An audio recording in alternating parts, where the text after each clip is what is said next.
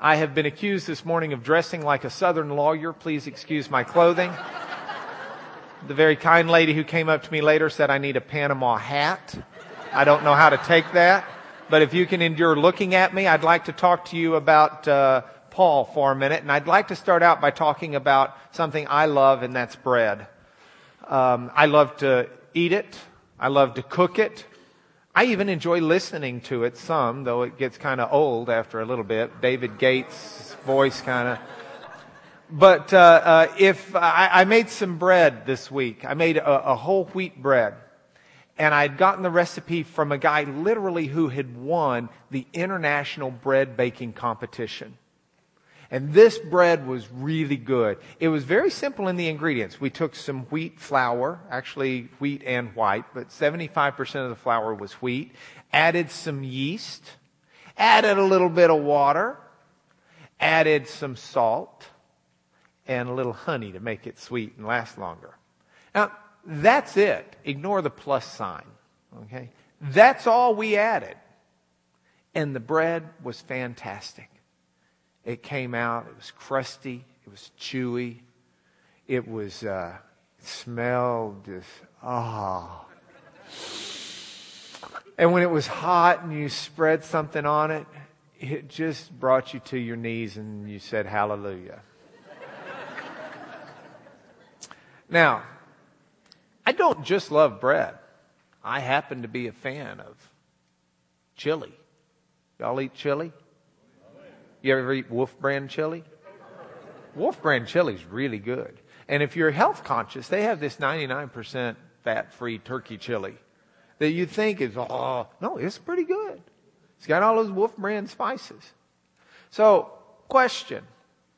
Since I love to make bread and I've got this marvelous bread recipe, and since I really like Wolf Brand chili, do you think it might really be tasty if the next time I make bread, I add a can of Wolf Brand chili to it? No. That's not going to make the world championship whole wheat bread. It might make something goofy, but it's not what we would call bread. Because with bread, you've got a recipe and you follow the recipe. And you don't, I mean, if you want to add things, that's fine, but don't fool yourself into thinking you're making the original product. You're making something different. Okay? Makes sense? The reason I use this illustration, and it's not a great one, but it's the closest I could come up with this week. The reason I use this illustration is because the Galatian church had a problem. The Galatian church problem was one where they took the gospel that Paul had preached to them. And when I use the word gospel, what I'm talking about is, well, um, well I don't have a pen. Can I have a pen and a piece of paper? Okay, here are the tickets. They're still down there, but I'm using the envelope. When I use the word gospel, I use it in the, the Greek sense of Paul's. The Greek gospel is you, EU. You got EU? Does anybody know what EU means in the Greek? Good. Like uh, tomorrow, I have to deliver a eulogy, a good words, a eulogy um, for our high school debate, debate coach. Um, you means good. Okay? Now, euthanasia. Thanatos is the Greek word for death. Euthanatos. Euthanasia is a, ideally a, a good death, though it seems wrong to me. Um, you, okay? And then the next word in the Greek is angelos. And it's a Greek A two G's in the Greek, and two G's in English we do an NG because that's what it sounds like. And then E L O S. Angels. Yes, that's what we get from it. That's just an ending. So, good. And what is an angel? A messenger. So, an angelos is a message or news. So, gospel in the Greek means good news. You with me? Now, the good news to Paul, we read the Gospels. There's the Gospel of Matthew, Mark, Luke, and John, right? And we think of Gospels as the books that talk about the birth and the life and the death and resurrection of Christ. And the Gospels have that account. But the really good news is not, in Paul's mind, that Jesus was born. Oh, that's fine and, and it's important, and, but it's not the ultimate good news. Jesus could have been born and chosen not to die for us, and the news would not have been all that great. For Paul, the life of Christ, holy and pure, is important and it's good, but it's not the ultimate good news. Christ could have lived perfectly and chosen not to die on our accord. And the news would not be that great for us, for we would still be lost in sin. When Paul uses the word gospel, the good news for Paul is very pointed and direct. The good news for Paul is that Jesus Christ died was buried, and was resurrected.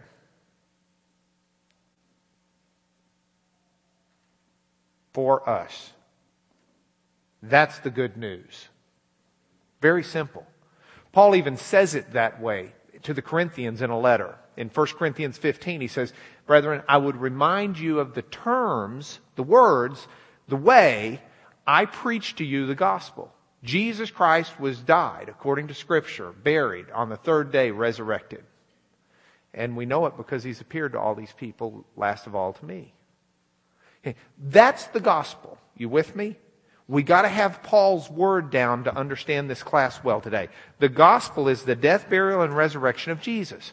So, here's the Galatian problem. They got the gospel that Jesus Christ died and was buried and resurrected for their sins, they received it from Paul. Paul taught it to them. Then Paul left and they started adding chili to it. They decided the gospel plus must really be good.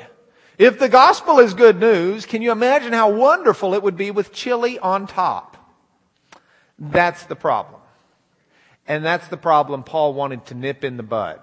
And that's the problem that was so important it caused Paul to write the very first letter that we have of Paul's, the letter we call Galatians. That's what we're going to study today. And we're going to do Galatians, which is a, um, a, a book that we could very easily camp in for six months. We're going to do it in 30 minutes. So fasten your seatbelt, put up your tray tables, because we are about to take off. Paul writes Galatians. It's a letter. It's the first letter we've had a chance to study in this class, though, of course, if you've been with us, we've studied letters before. But in the Paul series, this is our first letter, and so a little bit of review here. How do we go about studying a letter? We've got a New Testament letter. We want to figure out how to study it. What do we do? Well, the first thing that as good Christian students and scholars and children of God, the first thing we want to do is we want to put that letter into context. We never ever want to be guilty of taking what God has said out of context. Have you ever had a fuss or a fight with your spouse or someone you like? A few of you have. I can tell.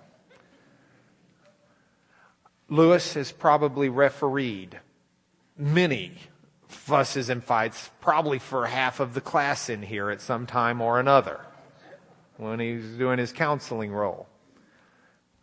One of the things that most frustrates people who are having a discussion is when the person they're discussing it with takes what they said out of context. Doesn't that just irritate you? That's not the way I meant it. That's not what I, you know, I, I, if I said that, I didn't mean it that way. You know, please put it into context. It's just not fair. We don't want to do that with the words of our Lord. We want to study the context. So what does that mean to put this letter into context? It means more than merely taking a verse and opening up both sides of the verse. It means as a letter itself, we want to ask some basic questions. We want to know when the letter was written. To the extent we can determine that, we want to know who it was written to. We want to know why in this case Paul, wrote the letter. What was his reasons? These are things that help us put the letter into context. And then once we've got all of that, we can say, what did he actually say? and, and try and capture that within the flow of the letter at large. That's what our goal is today. That's what we try and do, and that's when we're safe to apply that scripture to us. You run into danger if you apply scripture to you without doing the other stuff first. You can't just go to certain scriptures and pull them out and just start applying them without understanding the context that they're in. Because you, our context is different today. It is. And if we want to understand the Spirit of God and the thrust of the message, we may miss things if we simply take them for face value out of context. So let's do that. Let's look at this and let's do it uh, uh, in our review of Paul. First, when? When did Paul write this letter? Well, if I wrote you a letter, it'd be pretty easy because I stick the date on them. You could look at the date. At Paul's time, they dated things. In Roman civilization, things were dated. AUC, from the time that uh, uh, uh, Rome was established, supposedly. But Paul and most people never dated their letters. Oh, they would also date things in various uh, um, times of Roman emperors. You'll see Luke talk about in the year of Tiberius Caesar or whatever it might be. And, and so there were dates like that. Paul doesn't give us dates for Galatians, so we don't know precisely, and scholars differ on it. But here's what I would suggest the evidence indicates to us.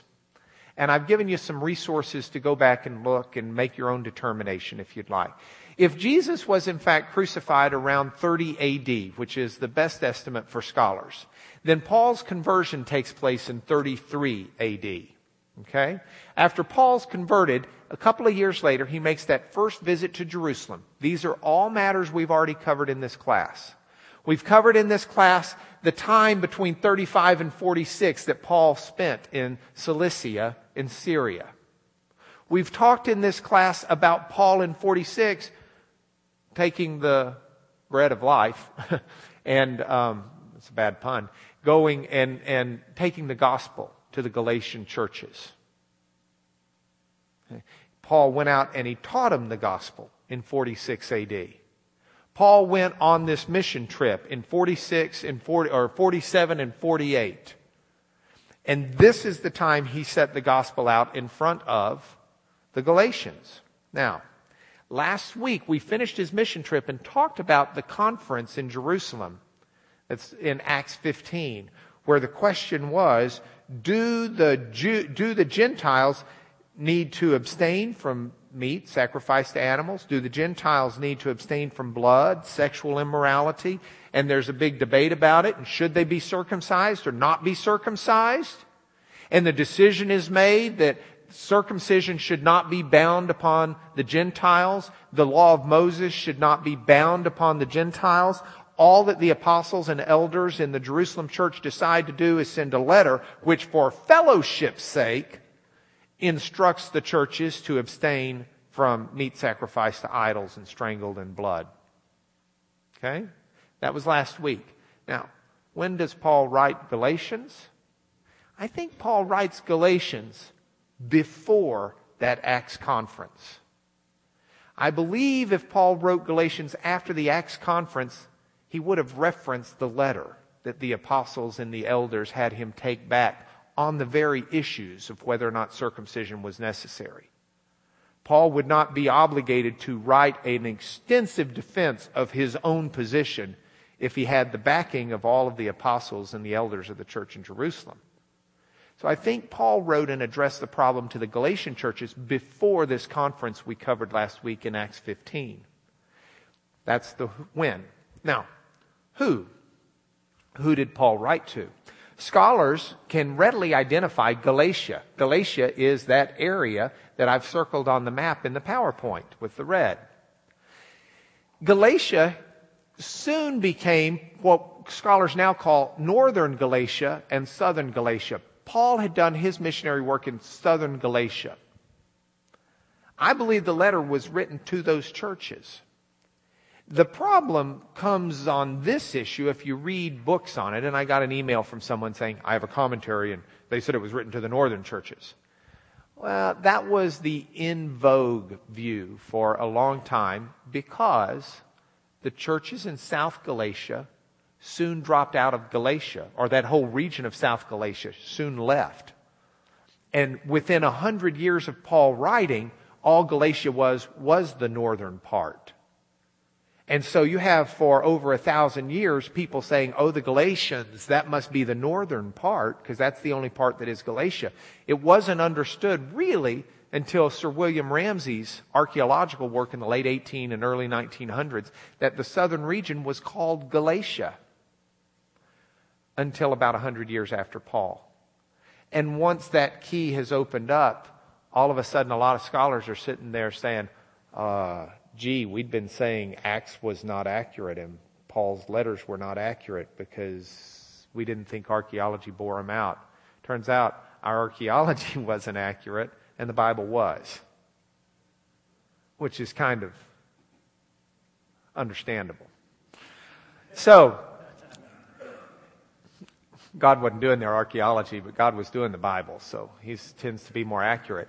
Um, Galatia includes these churches that Paul's established on his first missionary journey. It seems to me pretty logical to say that's who he wrote it to. Next question why did he write it?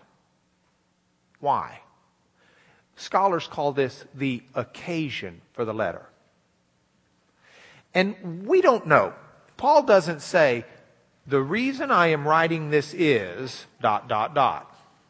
But like listening to one end of a phone conversation.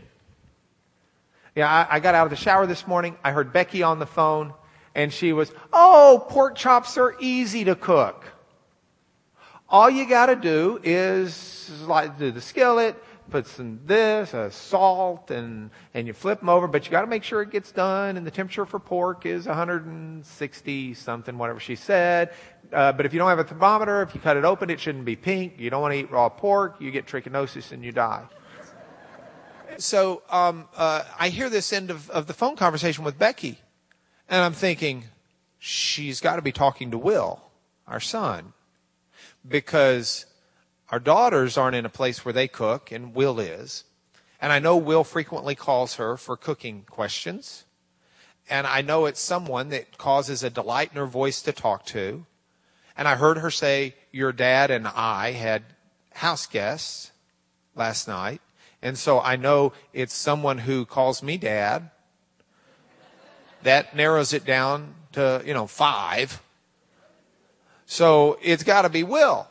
And I figure he was calling asking her, how do I cook pork chops? Because she's telling him. And that's not general conversation just for boredom. You know, we might say, how's the weather in Oxford? But we don't say, hey, let me tell you how to cook pork chops. You can tell something about the conversation and what's going on at the other end simply by hearing your end of the phone call, right? All right. We can do that with Paul in the letter. We can take the letter of Galatians and by reading it, we can figure out uh, exactly who it is, not only that he's talking to, but why he's talking to him. So let's look at a couple of passages in the Galatian letter and let's figure out why we think Paul was writing to them. What was, as scholars call it, the occasion for the letter? Here are some passages that stand out to me as being ones that tell us a little bit about what might have been going on. Paul says in Galatians 1 6, I'm astonished that you're so quickly deserting him who called you in the grace of Christ and turning to a different gospel. Sort of tells us a little of why he's writing. They're turning to a different gospel. He wants to stop that. Or how about 1 7? There are some who trouble you and want to distort the gospel of Christ. I'd say Paul must be writing because there are people who want to distort the gospel of Christ and he wants to fix that. Or we could look at Galatians 3:1. Oh foolish Galatians, who has bewitched you? It was before your eyes that I gave you the gospel. Or, what does gospel mean to Paul? It was before your eyes. Jesus was publicly portrayed. I told it to you in public. It was right out in the open. This wasn't a secret gospel. Publicly portrayed as crucified. So someone's bewitched them. They've fallen prey to some bad doctrine, some false gospel. They're turning to a different gospel, a distorted gospel. Galatians 3 3. Are you so foolish? Having begun by the Spirit, are you now being perfected by the flesh? See? he's, he's writing because they're so foolish. they, they started, they started with the Spirit, but now they're trying to finish with the flesh. Or how about this? Galatians 4 9. Now that you have come to know God, or rather to be known by God, how can you turn back? They're leaving the doctrines and the key core message that Paul had delivered to them about Jesus Christ crucified. And Paul says something's got to be done. Galatians 5 7. You were running well. Who hindered you from obeying the truth? What is, what, this is what Paul's got to write for. This is the occasion. So we know who he's writing to. He's writing to churches that he's established. We know when he's writing it. He's writing it within a year or so. So these are young churches. These are people, this isn't a church with 20 years of experience under their belt. This is a, these are churches where Paul went through, he preached the gospel message. He wasn't there for a long, long time. The Spirit comes in and, and moves in the hearts of the people, and those that God had appointed come to eternal life, and Paul's preached that message. Paul goes back through the churches to edify, to put in elders, but it's all not real it's not a long time. Paul's getting chased out of these towns and getting stoned and, and persecuted. So he doesn't have a lot of time with them. So Paul and Barnabas, they come all the way back home. And Paul hears that some people have come in and started distorting the gospel. And these are young baby Christians who need to be reinforced on this. And so that's what Paul does. He writes them this letter. Does that make sense? You see how we can put the letter into context now? And now it allows us to say, what did he say? And when we look at a letter like this and we say, what did he say? We want to follow it like you might the flow of a river. You want to, you, you don't want to just read a letter and, and, and uh, I, I urge you, if you're studying the Bible and you're going to study a letter, if you're in BSF and y'all are, I don't think eh, BSF studying a letter right now, but, but whatever Bible study program you might be in or just some self-study, when you read, sometimes say, I'm going to commit myself to studying this book. And when you read a letter, first sit down and read it all in one swoop. Just read it. One one to the end. And, and make some notes. Just try to follow the flow of thought. Then you can go back and start digesting bites of it. Okay? But first catch that big flow. So we're going to catch the flow of Galatians. We're not really delving in and, and eating uh, in great depth. Okay, we're looking at the whole loaf. We're not slicing it today to keep this horrible bread analogy growing. Um, yeah, it's still rising, isn't it? Um, someone said my class was half baked. I said, oh no. Um, yeah, okay. Um, so, with that, let's look at the flow of thought. Paul starts out almost flashing an ID card to the Galatians. His official ID card. Now, it doesn't have his picture, and he doesn't use his Hebrew name Saul, he uses his Latin name Paul. But uh, he sets out his occupation pretty clear apostle. And of course, his religion is Christian because he came from Antioch at this point, and in Antioch they were first called Christians. See? So it works. All right. Here's what Paul does. He comes in and look at the way he sets up his credentials. Paul begins this letter by saying, Hey, not just some flim flam little come through town guy. I'm Paul. And these are the first words Paul. I'm an apostle. And I'm not from men and I'm not through men. I'm through Jesus Christ and God the Father who raised him from the dead. You want a messenger? I didn't come to you because Lewis sent me. Or I didn't come to you because Peter or John sent me. He says, I came to you because God, who raised Jesus from the dead, sent me to you. That's pretty, that's a strong start, isn't it? Paul's starting out, he wants to lay the foundation here of who's speaking and what message is coming across. And he doesn't want there to be any doubt about it. And then he follows that up. He says, but it's not just me. It's not one man alone on an island. I'm writing with all the brothers who are with me. This is consensus. This is right. So, you brand new little churches out there, you hear me as a man sent from God to talk to you, a message that all of the brothers agree with me on. He'll say later on in verse 11, I would have you know, brothers, that the gospel, what's the gospel? Yes, which to Paul is death, burial, resurrection of Jesus. I would have you know that Jesus dying, resurrected to eternal life for you, the gospel preached by me, it's not man's gospel. It's not from man. That's what he means. It's good news to man, but it's not from man. It's not man's gospel. I received it through a revelation of Jesus Christ. That's my authority. That's where my message comes from. You want to hear my gospel? The gospel I delivered to you, you're getting it from a revelation of Jesus Christ himself. Jesus not only sent me, God not only sent me, but God revealed it to me. I got it. Revelation from Jesus. He says, God set me apart before I was born so that I might preach the gospel to you.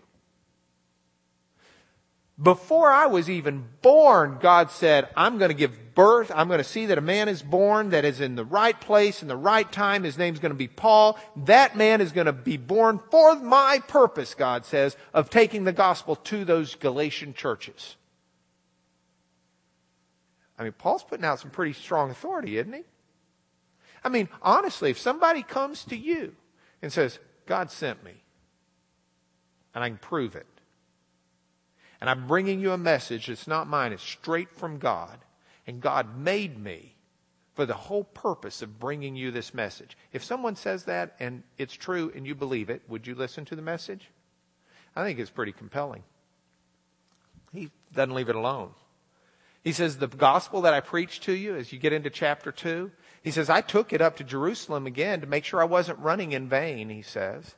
I set it before them, the apostles the gospel that I proclaim among the Gentiles, you, James, Peter, and John perceived the grace that was given me, gave the right hand of fellowship that we should go to the Gentiles. I didn't just go out pell mell. I went out with the right hand of fellowship from the apostles in Jerusalem to bring you the gospel.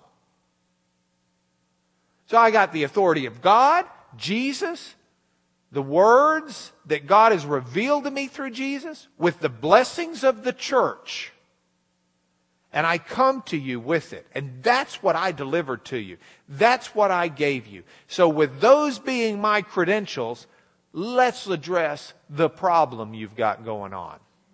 And this is where Paul moves to the problem. And Paul says it.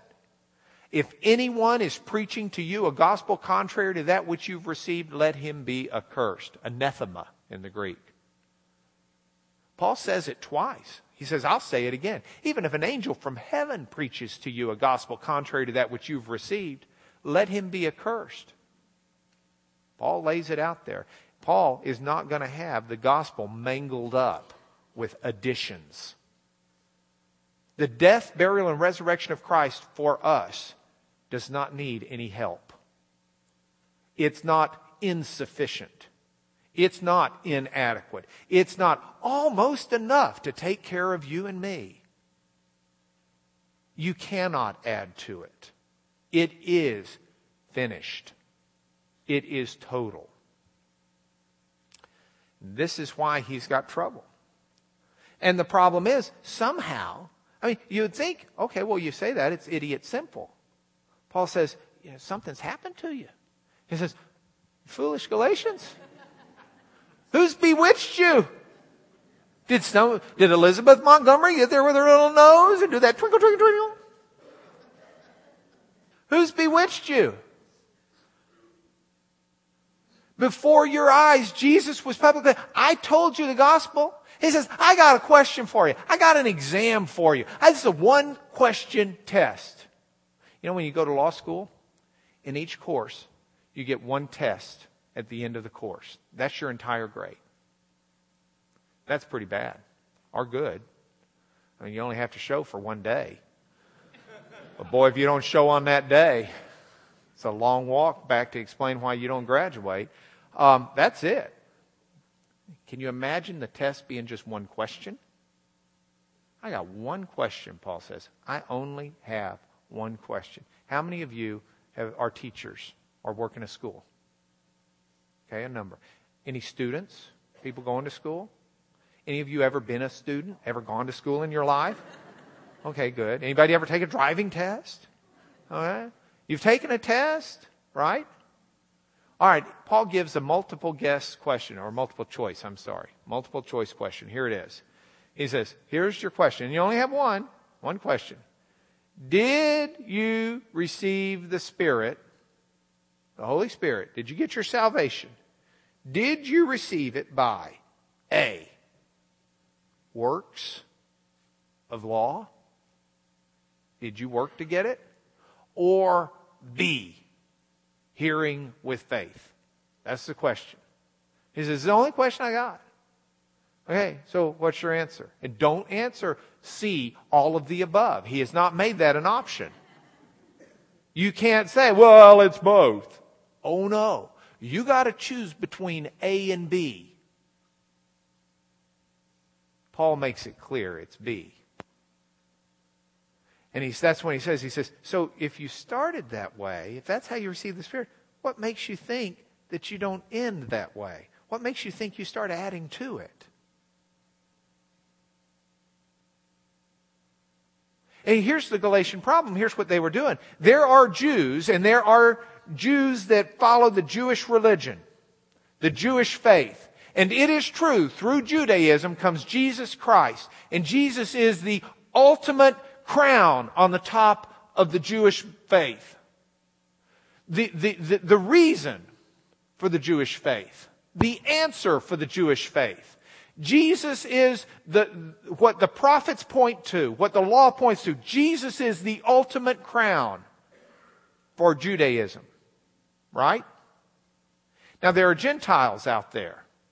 And Paul's preaching to the Gentiles. In fact, has turned to the Gentiles because a lot of genetic Jews have kicked him out of the synagogue.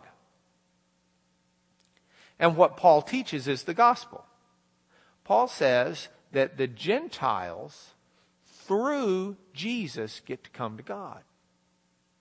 Does that make sense? Gentiles, you come to God through Jesus Christ who died for your sins. Now, most of us in this room, not all, but most of us are Gentiles. We've got a few Jewish folks in here. But most of us are Gentiles. So I'm here to tell you, Gentile to Gentile. We go to God through Jesus Christ. The confusion was coming in because there were a lot of Jewish Christians who misunderstood. And they were teaching a corruption. They said, actually, Gentiles, what you get to do is come through Jesus to be a Jew. And for them, the goal was being Jewish, not being with Jesus and God. It's okay, Gentiles. Now that you've become a Christian, now that you're born again, you can be a good Jew. Be circumcised, follow all of the dietary laws, do all of the things the Jews required to do. This is your door into the Jewish faith. And if Paul would have preached that, I'm not sure he'd have ever been kicked out of the synagogues. But that was a corruption that Paul would not do. And Paul makes the argument this way. He says, guys, guys, guys, think about a contract. A deal's a deal, a deal. You ink a deal.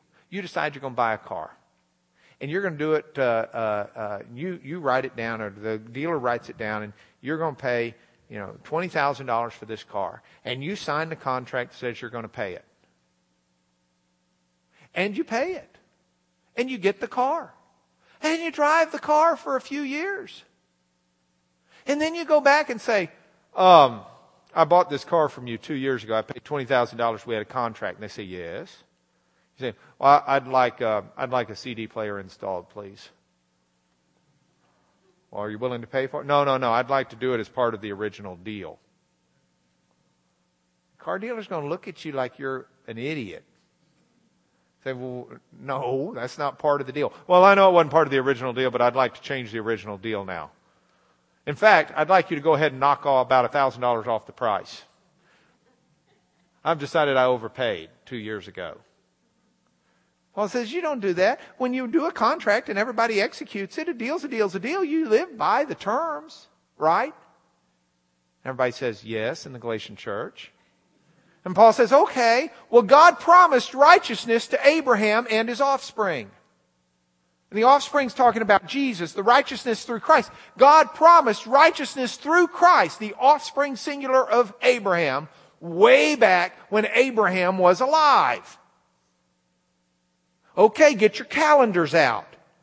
430 years after Abraham, God gives the law to Moses. How can you think righteousness is coming through the law? God already made the deal. You can't go back and change the deal 430 years later and say, oh yeah, I know I've been promising that through Abraham and his offspring Jesus, but uh, I'm, I'm changing it now. I'm going to alter the deal. New deal. You got to keep the law. Paul says that's, that's ridiculous. Paul says, now you might say, well then why did God even give the law? Well, there are good reasons. He gave it to help society so we'd quit treating each other like we do when we're lawless. But he also gave it to us to show us Jesus so that we'd see the perfect one and understand him to be perfect when he came because he followed the law like none other. And finally, he gave it to us to lead us to Jesus. So that the law as a tutor would teach us our manners, but also bring us to our knees and let us see who Jesus is, the need we have for a Savior. So God had reasons to give the law, but it was never to redeem. Now, if you've been set free from the law, why are you going to go back? If you've got freedom in Jesus, if Jesus is your answer and He is your righteousness, why on earth are you going to try and get back into the law?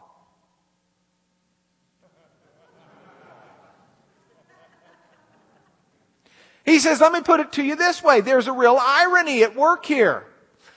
Abraham has two kids. One of them's by a slave, Hagar.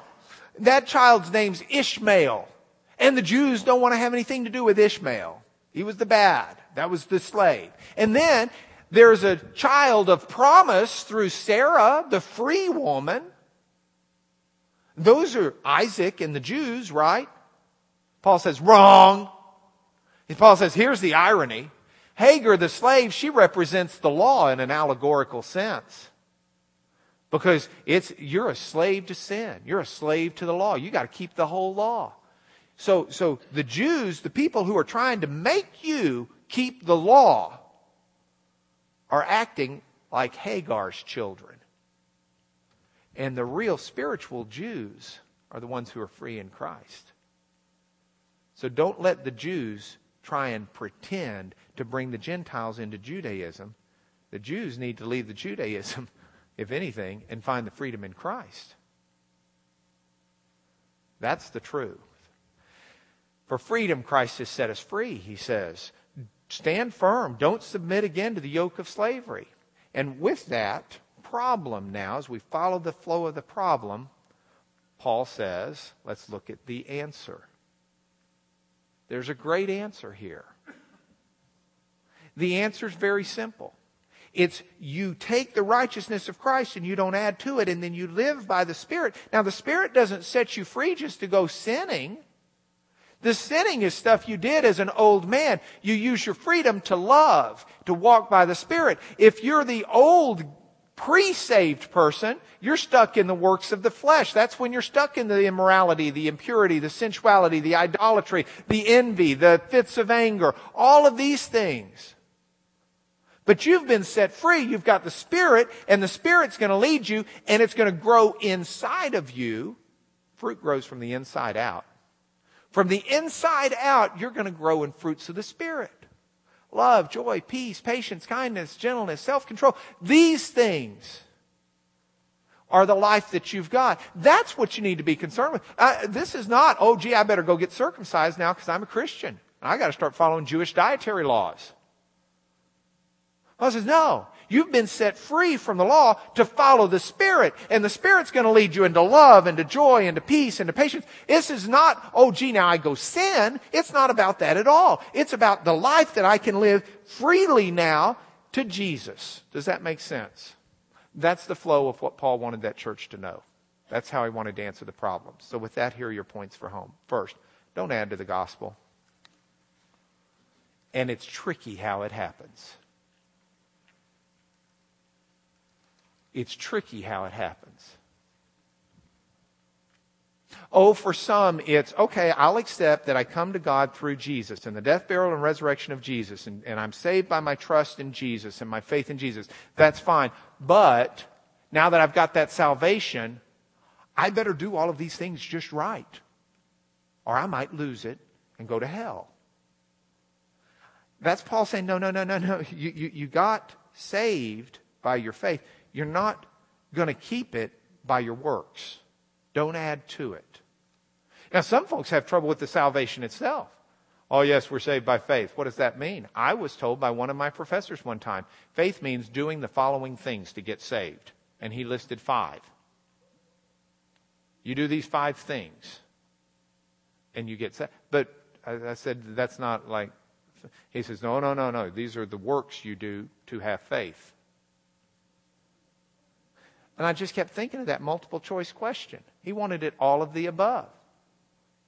So it's not rules, it's not Sabbath keeping, it's not uh, uh, uh, baptism, it's not, it's not anything that we need to be adding to the gospel.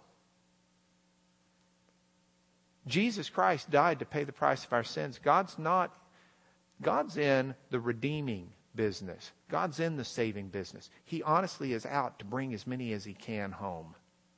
He's not trying to trick us and make us navigate a maze to find our way home. He's made it so easy.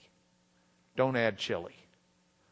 Use your freedom then to grow and to love. Don't live as a slave. And finally, if you're there and you're doing it, please don't get a big head if we had time and I had not promised John Michael anonymity today, I would make him sing a song he has.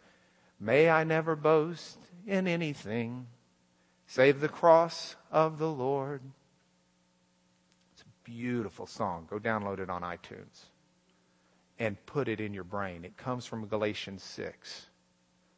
And Paul says, when you're doing well, or in Keith Green's word, and when I'm doing well, help me to never seek a crown for my reward is giving glory to you. Would you pray with me? Lord, thank you so much for the re- redemption we have in Jesus Christ. And Lord, I pray your blessings, your Holy Spirit would pour out on all of us who are in this class by physical presence, by internet presence, by um, uh, listening MP3 presence. I pray that your Spirit will come down and will convict us not only of our sin, but the righteousness we have in Jesus that you paid the ultimate price to give us. And the life that we have in our resurrected Lord, and the spiritual way that you have set out for us to grow and to change and become children of love and children of joy and children of peace. And it's my prayer that you will bless us with that and that we'll find it not in ourselves and our deeds, but in your provision through Jesus Christ, the direction of your Spirit, and the way you grow us. And Lord, that is our boast. That we are, that any good that we are, we are because of you. Through Jesus we pray, amen.